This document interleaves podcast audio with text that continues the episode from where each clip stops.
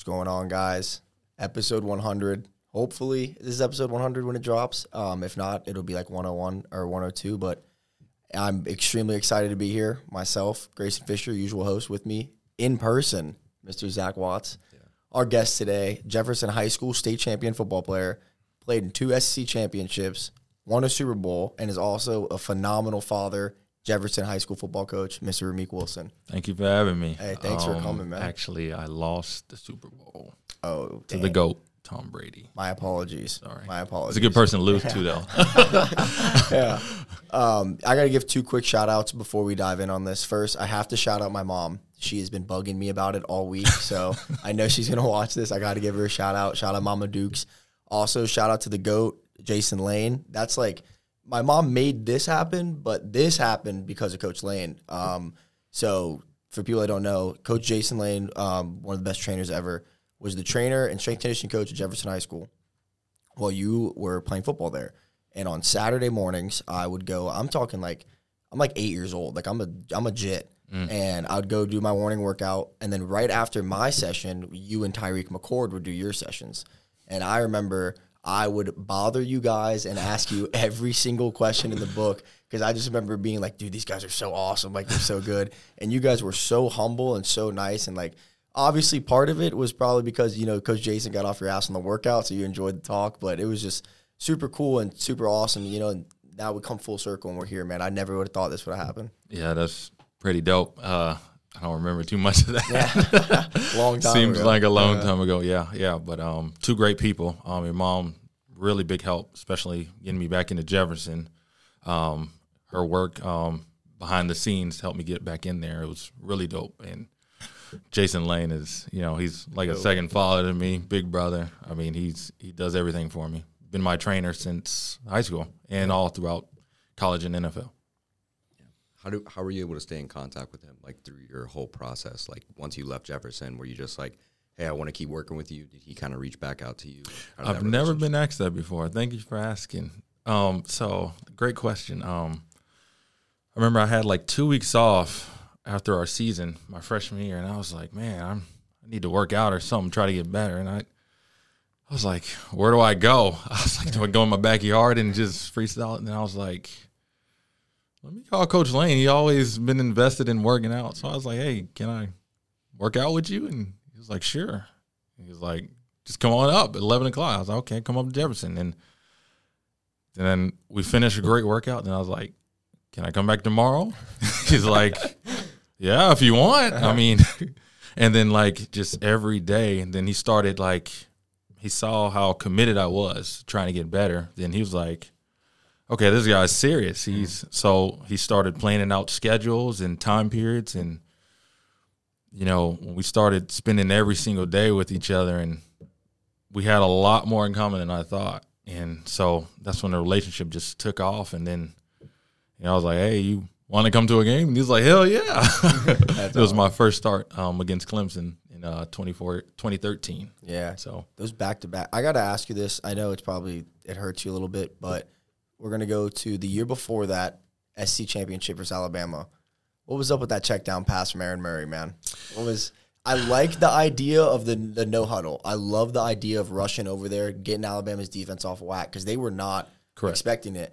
But out of every route to throw, you throw the one that keeps the clock running. You know what I mean? Like, Yeah, um, we don't really question Aaron too much. I mean his resume and track record. Yeah. I mean he's you know one of the best to ever do it, especially coming out of Tampa. And um, you know that's one of those plays you wish you could get back, or you can just throw in the dirt or Yeah. at his feet. I mean, dude, you guys realistically, you should that that plays out well. You win that game, you guys win the national title that year because that was when they what beat Notre Dame by like forty five in the Yeah, championship. you guys would have killed Notre Dame. I mean, and they best player didn't even show up men's side, team, Yeah. even though he probably had a lot of stuff on his mind. Yeah, I mean, shown it all. But- so we're bringing up some of your college experience, but you didn't get to start right away, even given your track record and Correct. resume. You sat behind Jarvis Jones. Jarvis. Jones and Alec Ogletree. So I went to college as a pass rusher, and um, I get there. Um, that's right before Justin Houston left. So that was their pitch. Hey, Justin Houston's leaving. we need somebody if the spot's wide open. I'm like, hell yeah, I'm in. Shit, it's opportunity to play early. So I get there and I'm going to the. I'll never forget this day. I'm walking to the outside linebackers room because we're having our meetings, and I'm sitting there looking at all the rest of my competition, and I'm like, okay, I, I think I got this. And then something just told me, look at the door, and a big guy kind of looks just like me, but about 15 pounds later, walks through the door, dreads and everything, same complexion, and everybody's dabbing him up. I'm like, who is this? Y'all kept him a secret. So he redshirted that year. So he didn't play because he transferred from USC. So he wasn't on the roster. So it really wasn't like a trick, you know, to not mm-hmm. tell me about him. But I, w- I would have loved to Yeah. know you had a secret weapon like that mm-hmm. hanging around. So great dude. Love him. Learned so much. And then I realized he was a redshirt sophomore. And I was like, okay, he may eat up all my years. I may be like a one starter if I, especially if he doesn't declare. So I was like, you know what? Uh, I think I'm gonna go to inside linebacker. And so I go to inside linebacker, saw the comp, and I was like, yeah, there's opportunity for me to play. And then we move our sta- starting safety, Alec Ogletree, to to linebacker. I mean, he was our size, and I was like, okay, I'm never gonna play. So I was like, all right. And he's a true sophomore. So I was like, all right, let's make a business decision. Who's going to declare first, Alec or Jarvis? Just waiting. I was like, I was just weighing my options. So the great thing, they let me play behind both. Mm. So first and second down, I was behind Jarvis. And third downs, I was behind Alec Ogletree. So I was the only player doing outside in and inside linebacker. Till we got a guy named Leonard Floyd. And they was like, all right, just go back to inside. Which I, yeah, I mean, once you saw Leonard Floyd pass rush, you're like, yeah, um, he's next up. yeah, that's so obviously like you had a plethora of scholarships when you were going out of high school. Um, you had that state championship team was also loaded with talent across the board. Correct. Um, what made it? Because when you went to Georgia, Mark Richt was the head coach at the time. Correct. What what stood out about Georgia over everyone else for you that made you want to go there? So every college that came, you know, first thing they look at, look at your transcript. They saw my GPA was like a two, three at the time, and you know, the clearinghouse, you have to make a certain score on the ACT or SAT to, you know, to pass the clearinghouse. Um, Georgia was the only school. Every other school was like, just keep taking the test, keep taking the test, keep working hard in school. Georgia was the only school. Um, coach Bryan McClendon, he's there now. He's the running backs coach. He was the only coach to actually like instead of looking at my transcript, he looked at my schedule of the classes I was taking, and he looked at it and he was like, "What the hell are you doing?" And I was like, "What?" He was like, "You're taking TV production, driver's ed, PE." He's getting by. he was like, "Where are your core classes that's going to help your core GPA?" He's like, "What are you doing?" I was like, "I, I, I was never told." So he took me to the guidance counselor office. I redid everything: algebra one, English one, Spanish one, all core classes. Everything I messed up mm-hmm. from my freshman year, redid it, and made straight A's and those. GPA shot up to like a two eight, two nine, and I was like, man, he's. And then once you know, I still wasn't signed. Mm-hmm. Once he changed my schedule and everything, I was like, thank you, but I don't have to sign with you guys. you done got me qualified. Now I can go anywhere I want. I'm happy now. So I was like, I was like, you know what? I probably wouldn't have qualified or it probably came real close if it wasn't for him. So I was like, you know, to show my loyalty, you know, that's the school I went with. Yeah, that's crazy that he went. Because I was about to ask, like, were you even committed yet? And No, yeah, I that's wasn't. What's crazy is that Yeah. he showed that. Speaking on that GPA thing too, I remember, like I said, I was a young kid, so I remember all these things. But I remember you coming back when you were at Georgia and speaking to the Jefferson football team, and you saying how important grades were because you were saying like Stanford stopped talking to you and all these other schools stopped talking to you, and you were like, you don't understand how important that aspect of the game is. Is that something that now that you're a coach, you're trying to like implement on your kids too? Because it's so easy to be a kid and be like, oh, I'm just gonna play football, but like you're a student athlete, you know, you're a student first. Correct. So a lot of people don't know. Once I got hot, you know, once you get one offer, another one comes. So I got about 25 offers at the time. I think I'm hot shit. Every time a school comes in, they offer me. I'm happy as shit. I'm like, yes. So LSU comes in. I'm like, oh, here we go. Coach Fenton calls me down.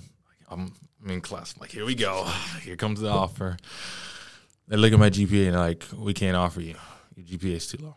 And that was the first time I ever heard that. And I was like, okay, well, y'all come back. I'll get it up. Um, they was like, uh, we'll see. Next day, Ohio State comes, get called out of class. I already see him looking down at my transcript right in the mall area. He's looking at my transcript and introduced himself, real nice dude. He was like, I, he was like, if you had a two five, I would offer you, but I can't do nothing with you. And he never said he was coming back. He was like, I, I don't think you have a shot of qualifying. So he left immediately, got him and left. And I'm like, holy shit. So an hour goes by. I'm in like seventh, eighth period. I get called down. Another scout is there. Notre Dame's there. And I'm like, hell no, so I go shake his hand, and I was like, I already know. I know a 2 3 ain't going to cut it. Yeah. But none of those schools ever came back, which, you know, they're Power Five schools, like top dogs. They can go find another Ramik at that time. You know, they don't come back, you know. But, you know, there's a little piece of me that goes like, gives me that thought like, man, if I had my grades, what my career look like? You know, I've had a wonderful, blessed, beautiful career, but you know, the experience of what I went through if I'd have went to Ohio State or Notre Dame or like how much career changing that would have been just because, you know, I didn't handle my business early in school. Um, and letting, and that's why I try to tell the kids, hey, you can't fix it. It's really hard to fix it on the back end, junior, senior. It's not enough time. So you got to really hone in on your freshman, sophomore year. But when I tell those kids those stories, man, they're like, they really like take heed and like understand like how serious it is because like you can, especially in this day and age of the transfer portal, if you don't have your grades, they're, I mean, no go. Mm-hmm. Yeah. You know, you talked about during your recruiting process that a lot of these Power Five schools could find another Ramik uh, in your case. And now, as you've kind of stepped from this player role to a kind of mentorship role, how do you really try to hit home with these players so they don't just like take your stories and throw it to the back of their mind or like in one ear out the other? What is like something you really try to hit home with them so that they don't make the same mistakes you did? Uh, decision making. Um, I always tell them, man, just think before you do. Think before you post on Instagram. Like, hopefully, these little nuggets I'm dropping have a correlation that can build up on. Like, hey, being on time to class, doing the right things, thinking before you post on social media, think before you text or about to do something, skip class. Like, there's a cause and effect in it for everything. So, I try to build those things, and hopefully, you know, they see the light. Like, all I had to do is just do the right thing. it took me to my junior year to figure it out. yeah. The, the social media thing is crazy too because that's something that like when you were around that didn't really exist. Well, like MySpace maybe like yeah, it was that, really it was really bad. Yeah. but we had it, but it wasn't like mm-hmm. yeah. I think it's it's a blessing and a curse when it comes to the sport because I think one it obviously you're able to get kids NIL deals, you're able to get kids that are able to you know help for their families. Then you also get these kids where it's like, do you really want to play in college football and like do the grind and the commitment, or do you like posting your scholarship offers? You know, so you kind of get this weird middle ground now where it's like, are kids chasing their dream or they're chasing the fame? And I feel like we're starting to see that now where you see all these five star recruits become busts and you see all these top level kids because like they're just worship, worship, worship, and then they go to Georgia and there's five other kids that are just like them, but those kids really want it, you know? Correct. Um, yeah, we're in a big social media seven on seven era, like in drill era. Like that's what they think. Post a nice footwork drill, hitting the cones, uh, seven on seven, make a few catches, and somehow they keep getting offers doing that, which is weird. But um, yeah, man, they sometimes you got to grind in silence, and um, that's what I try to tell them, man. Just the little things, because once I got to Georgia, everybody was my size, and if they wasn't my size, they were way faster than me or mm-hmm. way stronger. So everybody has their, you know, advantages, their positives. You know, everybody's playing field's a little bit different, but it ain't no big drop off. Mm. So, and it's the little things with the techniques that's going to set you apart because everybody can do what you can do and probably better. I mean, I've been in a lot of maker rooms. A lot of dudes were way better than me, quicker, faster, stronger. But you know, the discipline of my alignment, assignment, being on time, just the small things and that correlation, um, eating healthy, all that correlation in my life gave me the opportunity to play six years. You, you know, you talked a little bit about just doing the small things and the guys you surrounded yourself with at Georgia, and I'm sure at the higher level, you know, you were able to identify their strengths and weaknesses compared to your own. Do you feel like as you grew as a player, you were more focused on trying to improve on your weaknesses or just trying to really solidify your strengths in order to become like Ramik Wilson? So I was torn between that because there's two sides to that. There's one side you always want to work on your weaknesses and put time and effort on it and get better, of course. And then there's a side where, hey, me being fast and strong is what got me here. So what got me the attention, what's got me the offers, what's got me opportunity. Um, honing in on that and building off on that, you know, instead of really focusing. I was torn because, you know, like I've always been a fast, smart guy, and block shedding was one of my weaknesses. But like tweaking it a little bit, like working on my block shedding, but like still developing on my building up, getting me faster and stronger. You know, I was torn between the two of how to really balance it out. But uh, in, in all in all, man, I, I, think I made the right decision. But it, it's it can really mess a guy up because like a run stopping linebacker knows he's never going to be a coverage linebacker. You know, um, what got him the attention was being a run stopper. So if he loses the run stopping and you're not getting coverage, I mean, yeah.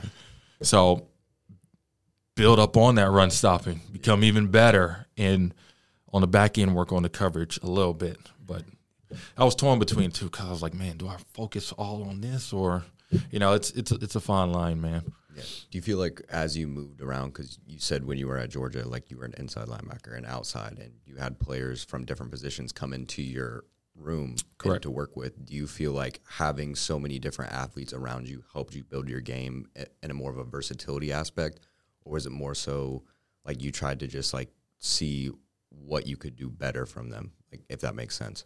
Um, because there's some things they can do I can't do, and some things I can do they can't do. Um, is either mental or alignment, assignment, or physical, but having those dudes around really increased the competition, made me want to get better. And, you know, when we're all doing drills, you know, clean who's got the best footwork, clean footwork, working on that stuff.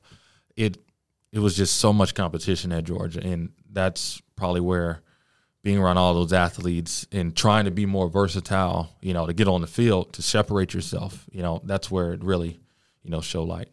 Now, speaking on this, because it's kind of the same topic, what are your thoughts on this new like transfer portal we have and everything? Because now you know you're talking about you had to sit for you sat for a Two year, years. but you, you kind of played a little bit that second year too, which yeah. was nice. But now it's like, oh, I don't start, I'm going to transfer somewhere and go play somewhere else. Um, I like the idea of it personally, where it's like, yeah, you know what, you're not fully committed. To where if I go here, I'm stuck there for three years and then I can go. But I also feel like you lose that grit and and hard work and overcoming adversity of trying to get your roster spot, you know, taken or of trying to take someone else's. What is your like whole thought process on this transfer portal, like how it is right now? I think it's a great debate, really great debate. Um, at first I was like, man, these kids are soft. Man, what are they doing? I'm like, man, you stay, you develop, and then when it's your time, you know, face adversity, then you, you know, make it happen. And then there's a part to me of like, what would I have done if I had the opportunity to transfer portal? Would I have sat there for two years and say I would have sat there at Georgia behind Jarvis, or I would have went to like Purdue or FIU or USF and played immediately? Um, I can't say that with a confident. Yeah, I would have stayed. I would have said no. As I look back, I was like, maybe I would have entertained it a little bit. I'll see what's out there. You know, it's always good to feel wanted. Mm-hmm. Uh, and then you know another I mean, coaches can leave like that mm-hmm. without hesitation. And and there's another factor. Coaches lie. Mm-hmm. I mean, they'll tell a kid to your face, "Hey, if you come, you'll start." And if that kid doesn't start, I mean, he's stuck there. He's stuck there. I mean, he didn't keep his word. He lied to him. And is it wrong for a kid to a coach lying to him and his parents, telling him, "Hey, you're gonna start," and they don't fall through with that, and he leaves, I mean, it's I, think it's a great debate, but um, if I had, I, I don't know what I would have done. Speaking honestly, um, because my thoughts have changed, you know, on certain factors like that, and like me sitting behind Jarvis or Tree, if they don't declare, that's the only reason I got to start because they both declared and left. Tree left after his junior year. That made me a two year start.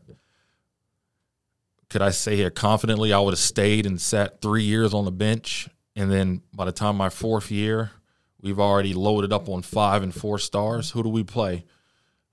Four year senior Ramik, who's never played before, only on special teams in a little bit, or the number five linebacker in the nation or number six linebacker in the nation, four or five star recruit, young guy for the future. Mm-hmm. You know, so it's it's it's a great debate, but um, it's all about your situation, man. Um, whatever it comes down to. I agree, and I like the the aspect you brought in about the coaching because. Uh, so my my personal opinion on it, I like it. I do think that there should be at least like a one year pause. Like if you go, that's fine. Should, I'll, I'll, agree with that. But, but see, one year. Going yeah. back to the debate though that you're saying, if that's the case for players, it should be the same for coaches. Yeah. Because how come a coach can come and I can bring this recruiting class in and I can I can make a relation I mean, your coach becomes a second father to you. You make a Correct. relationship with these kids. Correct. And then I can I can leave and go instantly and coach the next season. But you get punished for a year. You get paid wealthy. Yeah, exactly. so like I understand like I, I understand like you said, it's a great debate. I understand. Yes, I think sitting for a year is good because I think you get more Correct. of that maybe I don't want to do it right away, but at the same time, you can't punish players and then not punish coaches for Correct. doing the exact same thing. Correct. Instead of sitting the bench at Ohio State, you can be starting, getting experience at Syracuse or, mm-hmm. or whatever lower D one. It, it don't it don't matter. Yeah. yeah. Do you think if you were to be thrown into the fire, like as a first year at Georgia, it would have been better for your career as if, or instead, if you were to sit down those two years? Like, do you feel like you gained more from sitting behind those type of players and just taking everything in and you know trying to really find two things before you hit the field, or do you think? it would have played out a little better if you were to kind of just learn from experience? I think it would have played out better by learning from experience after that first year. Mm. Sitting for two years, I mean, you can only learn so yeah. much for two for two years sitting there and not applying it to the field without even having an opportunity to apply what you learned only in practice and everything scripted in practice too. So, but yeah, definitely um, sitting one year that's fine. But that next year, if I would have got to at least, you know, see some, that would have been cool. See some action, you know, because the more games I played, the more experience I got. And people don't know I, I really haven't played much football up until that point. I only played my senior year and half my junior year. I didn't play freshman, sophomore uh, till week eight. My junior year, I played. Um, had six games left, and then we were so good my senior year after like two, three quarters, we were done. Mm-hmm. So, and then I sit my freshman, sophomore year in college, and then start my junior year. You know, I really didn't have much ball. So the more games I played, the better I was getting. Correct. Yeah, and I always thought that was weird because like when I was a Jesuit, you'd have kids that would like make varsity as freshmen and then not play the whole year. Correct. But they would flex that they're on varsity. I'm like, bro, I, am like, bro, I want to play the sport. Like, I don't care yeah. if I'm on varsity. I don't care if I'm on JV. I want to play football. Correct. And that was like a big thing for me. And even in wrestling and other sports too, like. I think the title of "Oh, look where I'm at." It doesn't matter. You're just you're just standing on the sideline. You're watching an hour long football game Correct. in a pads. Correct. I think that's such a and that goes back kind of too with that social media thing we were talking about they can put in their Instagram bio varsity football. Oh yeah, but it's I like, agree. but you're not playing at all. I'd rather, I'd way rather be on a worse team and play and have fun and get to do it, Correct. than just to brag that I'm on the team. You know. But you know, if I'm going to sit and watch, it better be a first round pick. And uh, I was able to learn a lot from those guys: mm-hmm. what to do, what not to do, um, which when when what chances to take when I want to, you know, shoot my shot and blitz or you know, cross face a guard and, and make a risky play, you know, trying to make a good tackle, what not to do and what to do. I did learn um, from those guys that, but sitting two years, eventually, like you can only learn so much because, I mean, at the end of the day, you can't do what they can do.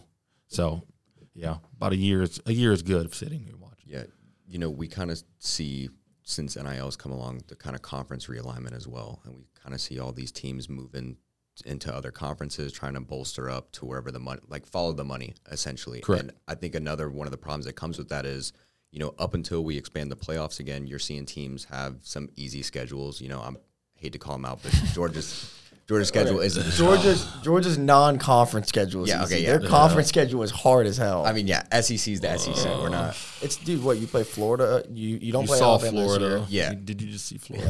Yeah, yeah. But I mean, dude, Florida Georgia rivalry that, that doesn't matter. It's like the same thing with Florida Florida State. Like it doesn't matter how bad they are. I are. don't know.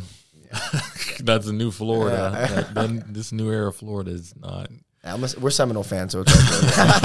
Oh yeah, I got a big game yeah, coming yeah, up. we do, Yeah, we do, yeah, we do. Yeah. Unlike Georgia, Probably our first test will be what Tennessee, maybe. but it's Maybe. at Tennessee, I believe. at Tennessee. Yeah, that's probably probably. they, even look that. kind of suspect today versus Virginia. Too, Yeah, so I mean, maybe Spencer Rattler and get out of here with that. I know, but I You gotta. You he gotta threw like four interceptions against us last year. He Yeah, was he's a turnover machine, yeah, bro. he was terrible. But those last three games last year, he was on fire. Yeah, I'll no, give my respect. yeah. He was on it. Yeah. Yeah, but you kind of see this like because you talked about it like when you're not facing that top level competition, your starters are going to be out by the third and fourth quarter. They're not getting those reps that they really need, whether it be for experience or for like their draft film. Like they're trying to put that together. So, do you think as we move on, we're going to see kind of a format change to where they try to force teams to face harder, like other teams, and whether it be more conference games, whether you try to put the rankings based off strength of schedule? Because right now it's just like, hey, go twelve and zero, you'll make the playoffs anyway. Like it doesn't. Really yeah. Yeah. Well, Um, also, sorry to interrupt. no, you're good. With the conference alignment, though, I feel like it's inevitable that schedules are going to get harder. You can't really run anymore. I mean, what the pe- starting next year, the Big Twelve has seventeen teams, sixteen teams. So is your whole schedule in conference games? Well, I mean, even if it's not, there's no. You're going to have to play eight to ten of those games, and like you can't run if there's that many good teams. You know, you're you're getting the whole Pac-12. You look at the Big Ten; they're getting the four best teams in the big, in the Pac-12 right now. I mean, outside of Houston, I feel like yeah, I I I agree with you. I feel like we ran away from it, but I feel like with the conference like changing, it's almost inevitable that you have to play at least three ranked games a year. I feel like it's forced. Kind I of. don't know what's going on with this Yeah. conference stuff. I mean, who voted to let SMU and Stanford and Cal? I don't in? wanna talk about I that. mean, Yeah. they've been losing programs for the past five plus years, and it's not going to help Clemson's case. If I'm Clemson, Florida gone. State, I They're would, gone. I would, I They're would, gone. I would definitely leave. They are gone. I, I don't Yeah. know what they're doing. I saw a um I saw a a I'm I'm a big I like Reddit's uh, Twitter account for college football. I, I'm not a big Reddit guy, I just like their account. and they were talking about it that and uh what was it? It was some somehow or another the last time okay, this is what it was. Pac-12 wanted to add two teams or something last year, and USC and UCLA were against it. And then a year later, they leave conference. And now Florida State and Clemson are against two teams coming into the Yeah. ACC. They're most likely going to leave next year. That that was the dumbest thing I've seen in a while. USC and UCLA joining Big Ten. I mean, So stupid. when they get their ass beat in December, Yeah. flying to Rutgers in two degree weather, this is going to be well, funny The as thing shit. is, too, did you watch? And Zach was one that showed it to me. But did you watch their opening game at home? They didn't even fill out a fifth of the stadium. I know, You can play the worst team in the Big Ten. It is sold out. Like that's Agreed. just that's just how it is. Agreed. Yeah. Speaking of which, on big environments, tough atmospheres to play in. What do you think was some of your professional or college just toughest atmospheres to play in? Like what really like just rattled you when you walked out of the tunnel that you were like, this is the big house. Um, I missed a few. I I'm I wish we played in season like SEC SEC play because I missed out on like I mean I don't have opportunity to play like in the swamp or at Yeah. 12th man.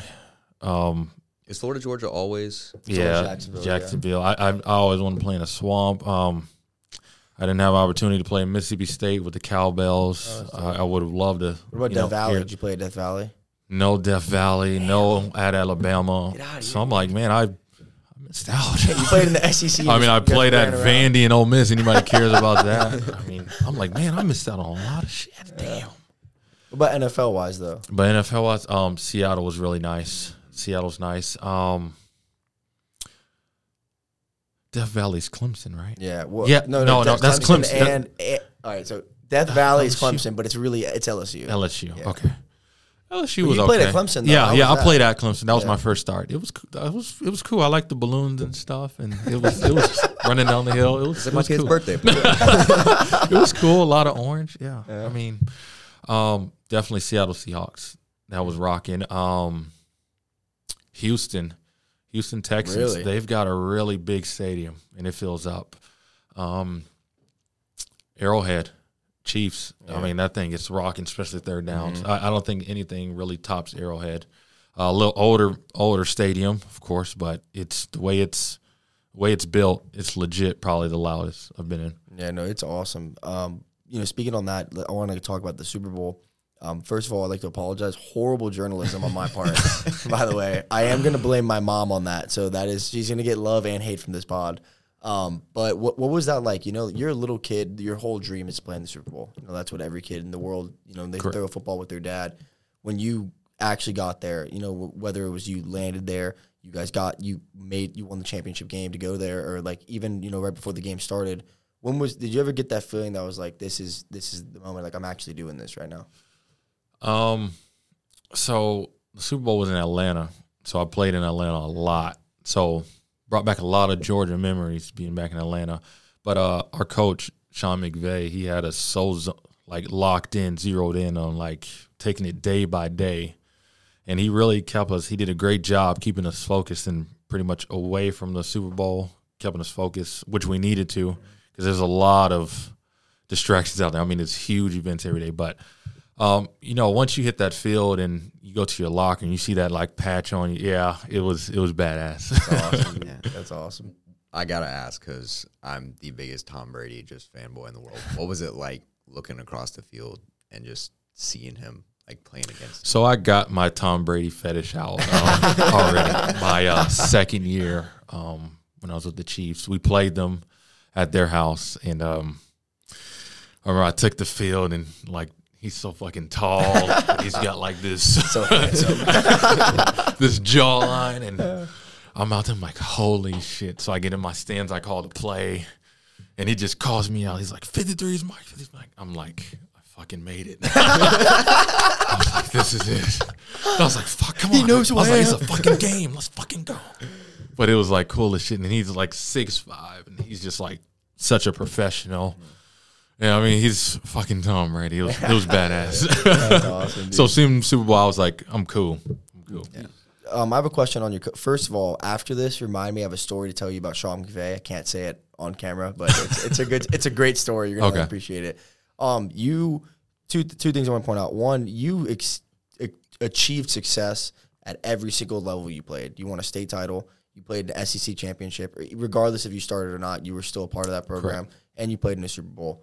Um, my first question for you is, what was that like? You know, knowing because there's a lot of people that make it. There's a lot of great people that never play in a state championship, that never play at a conference championship or national championship, and they never play in the Super Bowl, and they have very long careers. Correct. So, what was it like to like actually achieve those things and uh, not only reach success for yourself, but as a team, every single level you played on?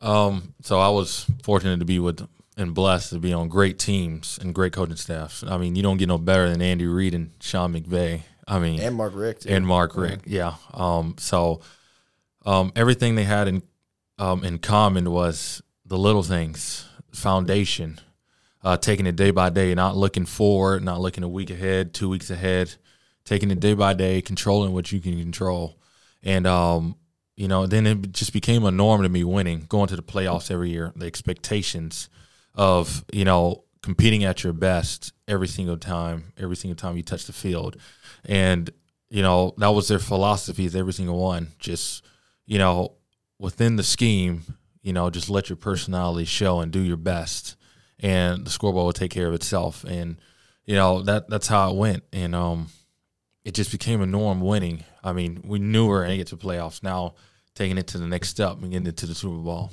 So You answered my other question. I was going to ask, you know, you played for great coaches. What was something that they all had in common because they all ach- achieved um, amazing success? Also, give a, a shout out to Coach Fenton, man. He was awesome. oh yeah, he was a great. Rest yeah, in peace to a legend, man. most um, he got me on because I was a fanboy for the Jefferson team when I was a kid. I was the biggest Quentin Williams fanboy you could ever Yeah. meet in your entire life. And he got me for your whole playoff run. I was on the sideline with my dad for every single game. You oh, know, that's and awesome. Something that's this small, but to me at the time, that was the biggest deal in the world. You know, Yeah. and that's something I'll never forget for the rest of my life. So rest in peace to an amazing coach and Most Coach def. Fenton. Yes, most definitely. Rest in peace. Yeah. Yeah.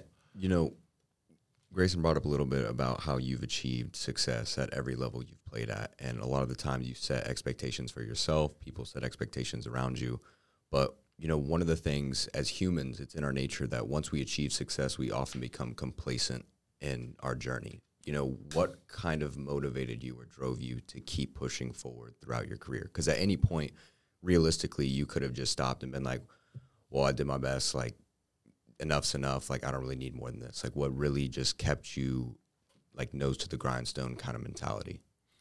Um, I'll probably say um, working with Coach Lane, um, and working with high school players. Um, so every off season, I would come back to Jefferson, and I'll get my training in with him, and all the hungry high school players be there trying to you know get better, and I'll work out with them. And I mean, you see what a high school locker room looks like. It's uh, it's not really the best shape. Um, and then when he took the head job at Chamberlain, and their locker, their weight room was even worse, than Jefferson. Yeah, it was bad. So like it was legit like dungeon workouts, rusty bars, old school grinding. Um, around a, hun- a whole bunch of hungry kids that want that, you know, want to soak in that knowledge, wants to get better, wants that grind, and um, you see it on Twitter with Nick Chubb. He's always at his high school every off season, squatting 800 pounds, breaking the breaking the internet. So yeah, man, um, just that fire of you know always wanting you know to be better. Always wanted to you know prove doubters wrong, and in you know being around young hungry kids, you know keeps that competitive fire in you going.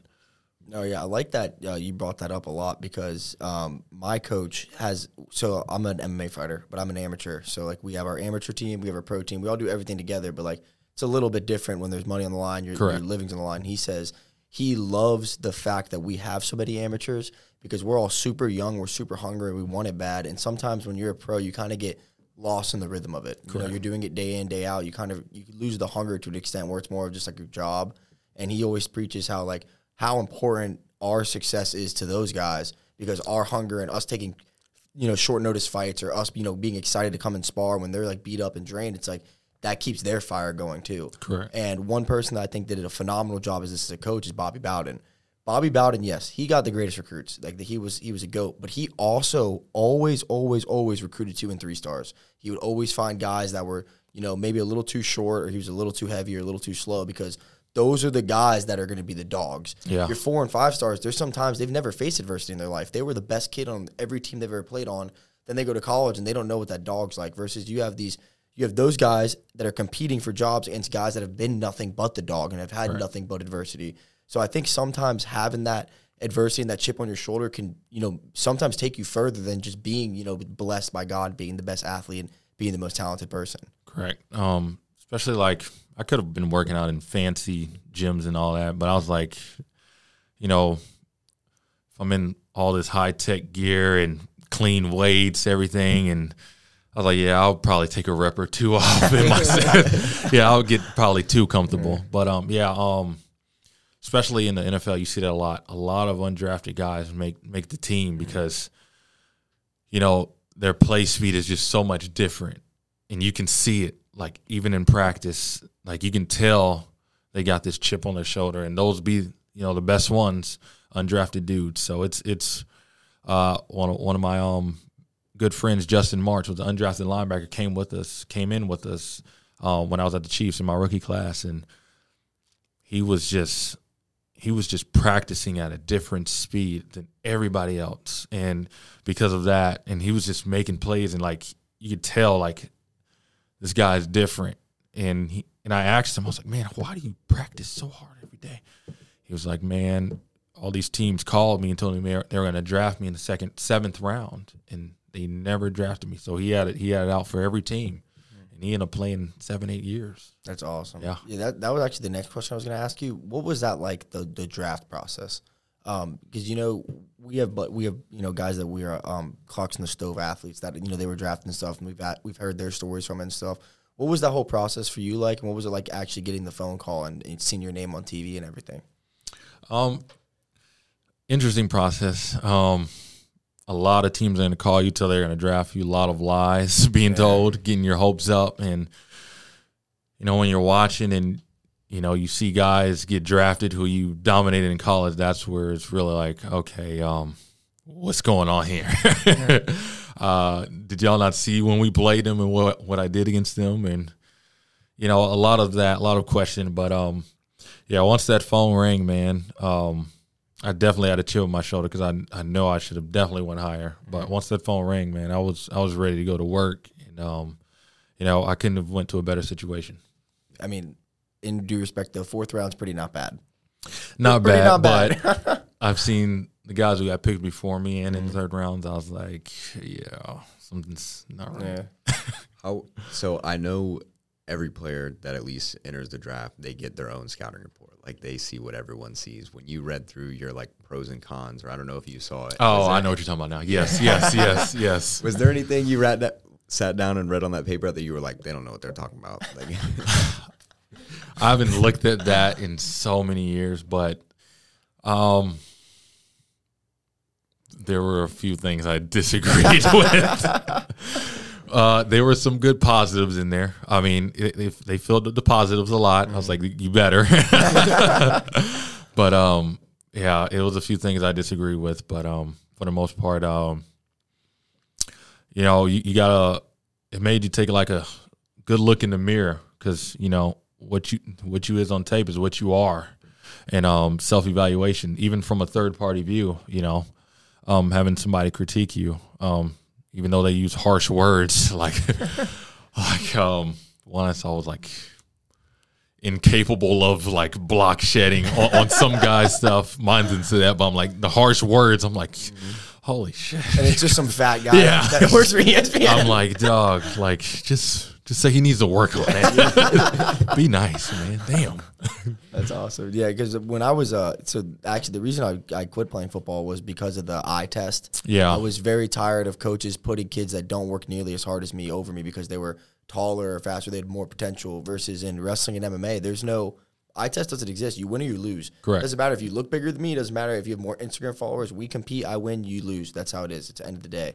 Um, and I feel like with this eye test, you see people like you were talking about get drafted too early, or you see guys like that. Was that something that that you know played in your mind, or you know like God had a plan, or you knew it was gonna you know in the long run be there no matter what?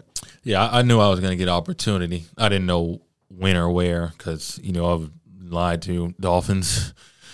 Told me they were gonna get me, they didn't in in the third. But uh, yeah, I, I trusted God, man, and I knew wherever I wherever I went, ended up I was gonna work hard and you know do what, what got me to that point, and you know head down, keep working every single day.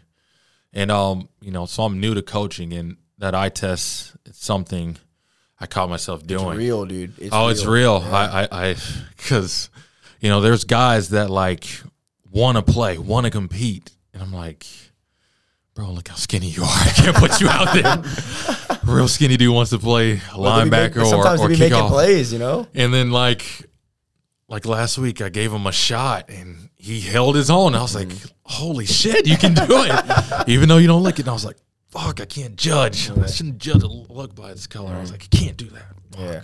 Even though how skinny or how may not strong he be in the weight room, but you know, on field strength is real. It's different too. But uh, yeah, I um. I caught myself doing, it. and on on the way over here on, on my Twitter, I saw it about Sauce Gardner.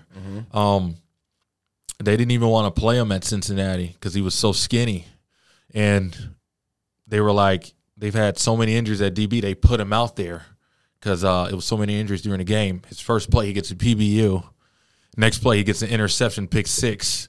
And then uh, Coach Fickell was like, "Damn, uh, we messed up. We fucked up. We should have been playing." Dude, you see the stat on him that was like what he played like a thousand something snaps, no touchdowns. no ever. touchdowns. Yeah, Insane, dude. He's and he of a played good player. teams. They played against Georgia. They played against Alabama. Alabama. Like good teams, yeah. dude. Waddle, all of them was out there. Ruggs, all of them was out there, and he he's something special, man. yeah, I mean, I stopped playing football because I took a helmet to the chest, and I was like, I'm probably not. Uh, understandable. Like, baseball is way more fun. Yeah, yeah, like, a, a lot of kids and people don't understand how physically taxing it is. I mean, you're going to pay a price to play football. I mean, like my neck, my back, knees permanently hurt Yeah. forever. A little bit of your soul. Too. Oh yeah, oh yeah, it'll take li- years off your life. Oh yeah, it's it's a big time commitment, and I try to tell tell kids and, and everybody else, hey man, you will never feel fresh or like good going into a game. You will always be hurt in some capacity, especially like in the NFL. I mean, from the end of July, July 25th all the way till September, that first week of September, you're in camp. Mm-hmm. When camps break, you're still in camp pretty much. Yeah. Yeah. Even though you're not in camp anymore, you're still practicing all day. You're not going to get no two, three weeks off or a week off. You're grinding. So you'll never, you'll be so beat up. And you just got to find that. I mean, it's got to be in you, the extra gear. And you've got to have a good eating habits and good weight room habits, you know, to protect your body, joints, pains, because, you know, it's, it's a real deal grind and it's, it's a big time commitment, man. Yes. Uh, I'm sorry, Zach. Uh, I'm a youth wrestling coach as of recently. It's been uh, it's my second year doing it. Uh, by the way, I love it, dude. The, the the rush I get of watching a kid win and you work with them and develop that is the same as a competitor to me. Correct, correct. You know, you're brand new into the coaching environment. You've played at every level, so you've seen what it's like as the player. Yes. How's that process of being a coach working for you right now? What are some things you're noticing that you do or noticing about the game that maybe you didn't notice as a competitor?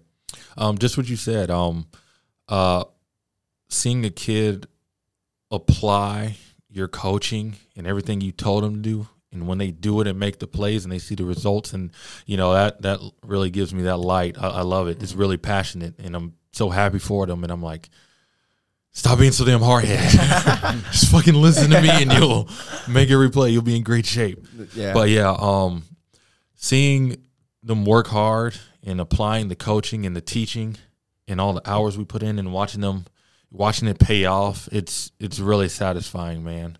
Um, a lot of kids are hard headed. A lot of kids don't listen, and I was like, "Fuck, was I like this?" and then uh, one kid reminds me of me, and I'm like, "Holy shit!" So this was I. I was just like this, probably. Yeah, with one of my coaches that I coach with, Daner, he's one of my best friends of my whole life. But he has a saying that I love because there'll be times where like I'll I'll be like all, with a kid just telling him do this, do this, do this, and then he'll finally do it, mm-hmm. and he'll come up to me and be like, "It worked." It's like I know what I'm talking about. Isn't that crazy? Correct. And then, but he always says they don't know what they don't know.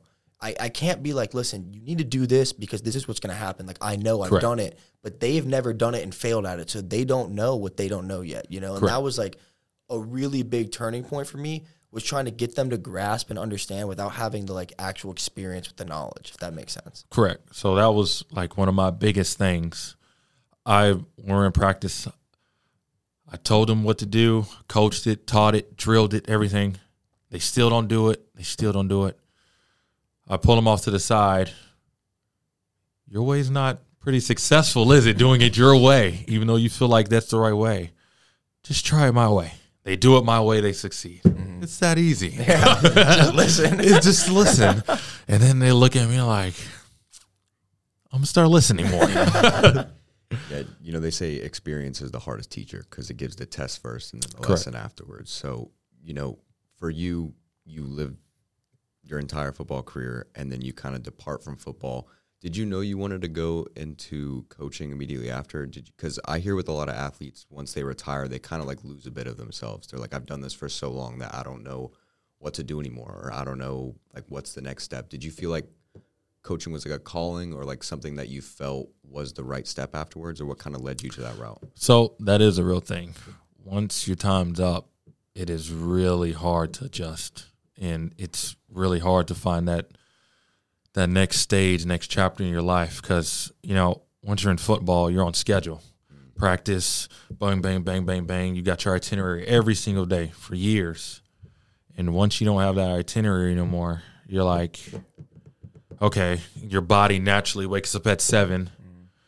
Your, body's naturally ready to go work out, get a lift in, then meetings, then on the field, then after field. So your body's on this clock for all these years. And now you're like, okay, they tell you like, you know, you want to think about what you want to do after football, life after football, but realistically, you're all in on football right now. This is what you want to do. You're putting all your time and effort to, you know, to improve your craft.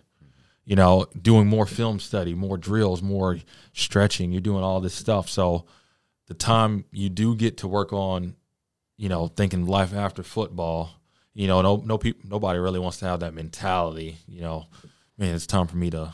But it's really important. But um, you know,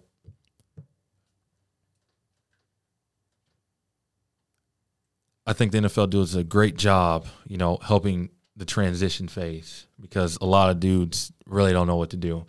and they still want to play, even though they're not allowed to play or can't get a call or in that loop of you may get on a team, get cut. You know, it's their real loophole. But I've always wanted to try out coaching because I know how much time consuming it is.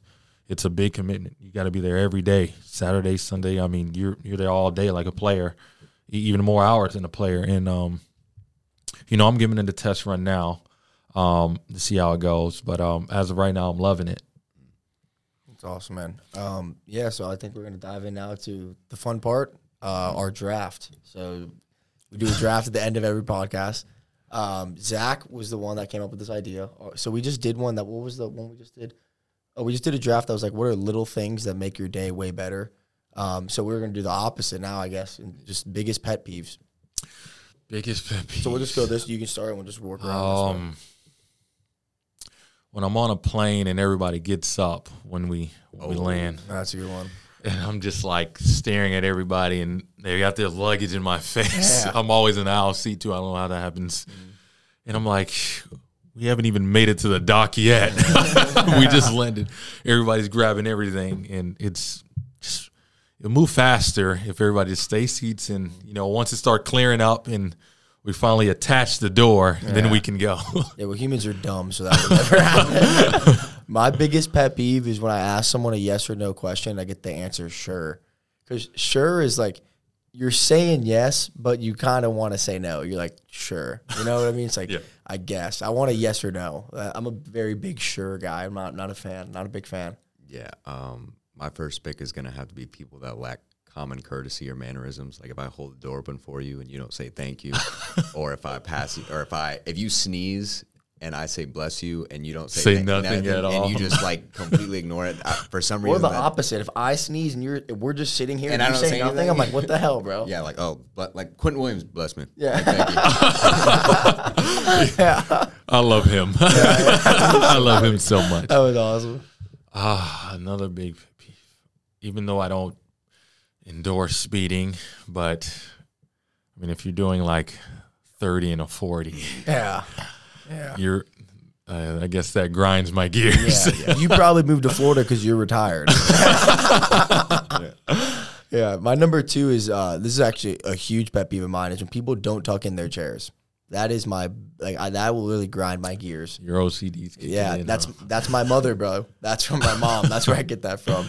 Especially like in my like in our college house, like it was like weirdly shaped. So if you didn't tuck in your chair, I had to like maneuver my body just to get to my room. When it's like you could have just pushed it in, I could have just walked in a straight line. You know, that was a, that's a big pet peeve of mine.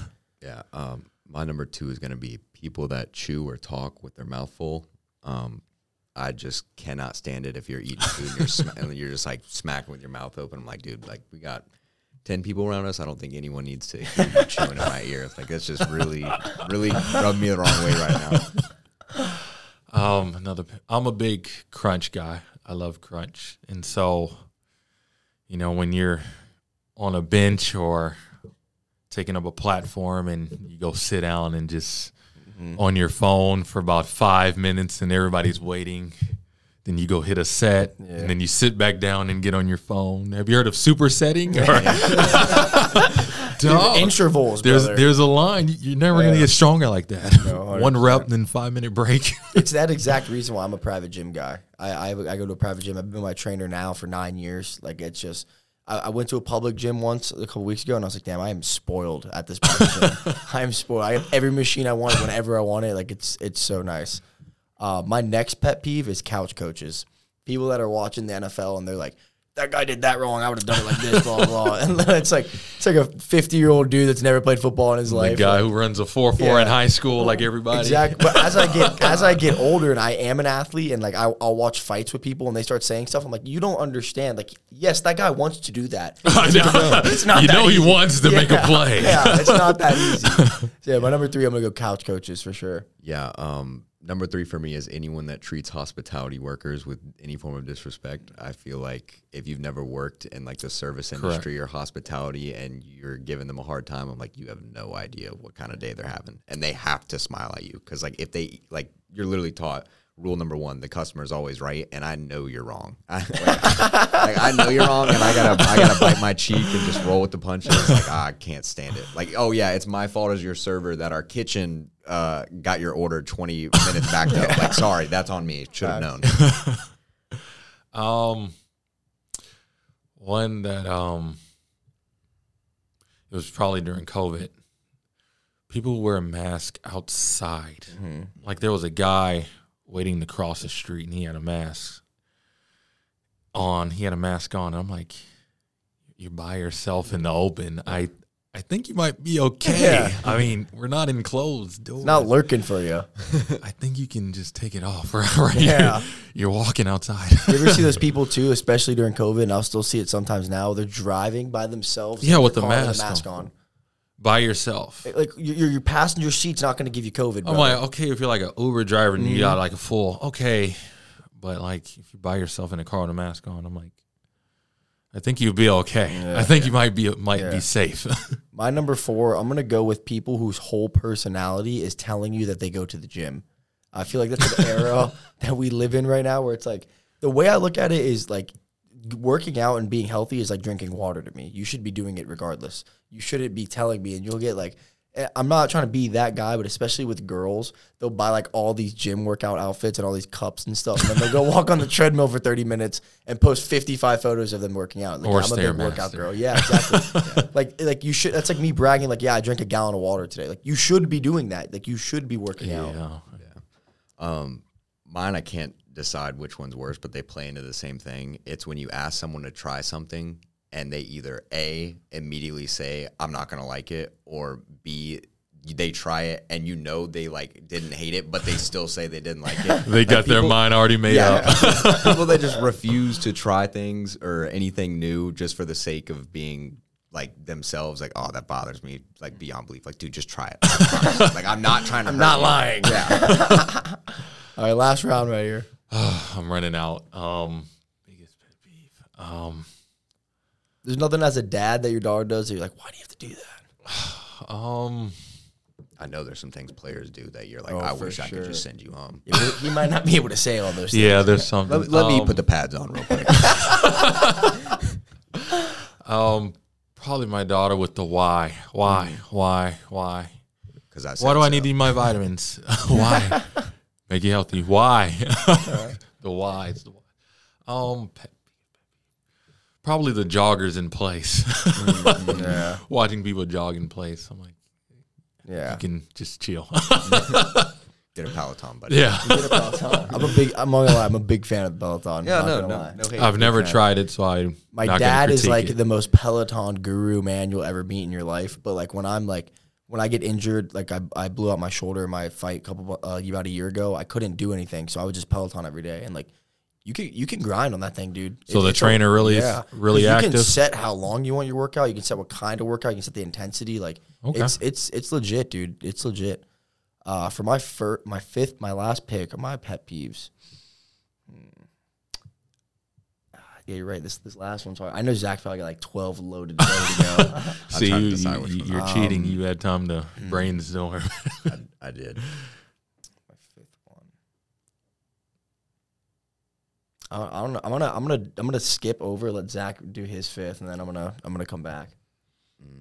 Oh, um, when you ask someone to watch a movie with you, or just like to watch something, and every time you look over, they're on their phone, and like, "Oh, I missed that." They're like, "Oh, yeah, that's. or they'll talk. What happened? movie. Yeah, what happened? Yeah. Like, like, dude, I put it on. Like, you, at least like if you're gonna don't sit after the movie and then afterwards you're like, yeah, that movie sucked. I'm like, I'm like, did it? Did it? I don't even think you could tell me what happened. But at, like at the same time, it's like whatever. Like I'm watching it from my experience, I guess. Like even though I've seen the movie, I wanted you to en- enjoy it. Watch it again. yeah, I'll just watch it again. I would say I, I it came back to me when you get like when you're going out or you're doing a special occasion, you wear like an outfit that you're really excited for, then you stain it instantly. Oh yeah. It's just like, oh my gosh, it's a huge pet peeve of mine. Or if you wear black and you're like, oh, I can't stain it because I'm wearing black, and then you get like white on it, and you're like, how does this happen to me? Yeah, yeah. Here's some powdered donut. Yeah, literally, yeah. Heavy lint, heavy white lint all over your black shirt. yeah. Hey, but uh, I think that's everything. Ramik, dude, I'm so thankful for this, man. I really appreciate it. Um, if you ever want to come back on, the door is open for you. Uh, Once again, shout out my mom because she's gonna want me to say that 50 times, and I'm not gonna hear the end of it for the rest of the school year. I'm gonna tell you that right now. But I, I really appreciate it, especially with your tight schedule and everything. And uh, good luck in your game tonight, man. Thank you, thank you. Thanks for having me. Yeah, best of luck, man. Thank you. Great to get Episode tonight. hopefully 100, but we'll see when it drops. awesome.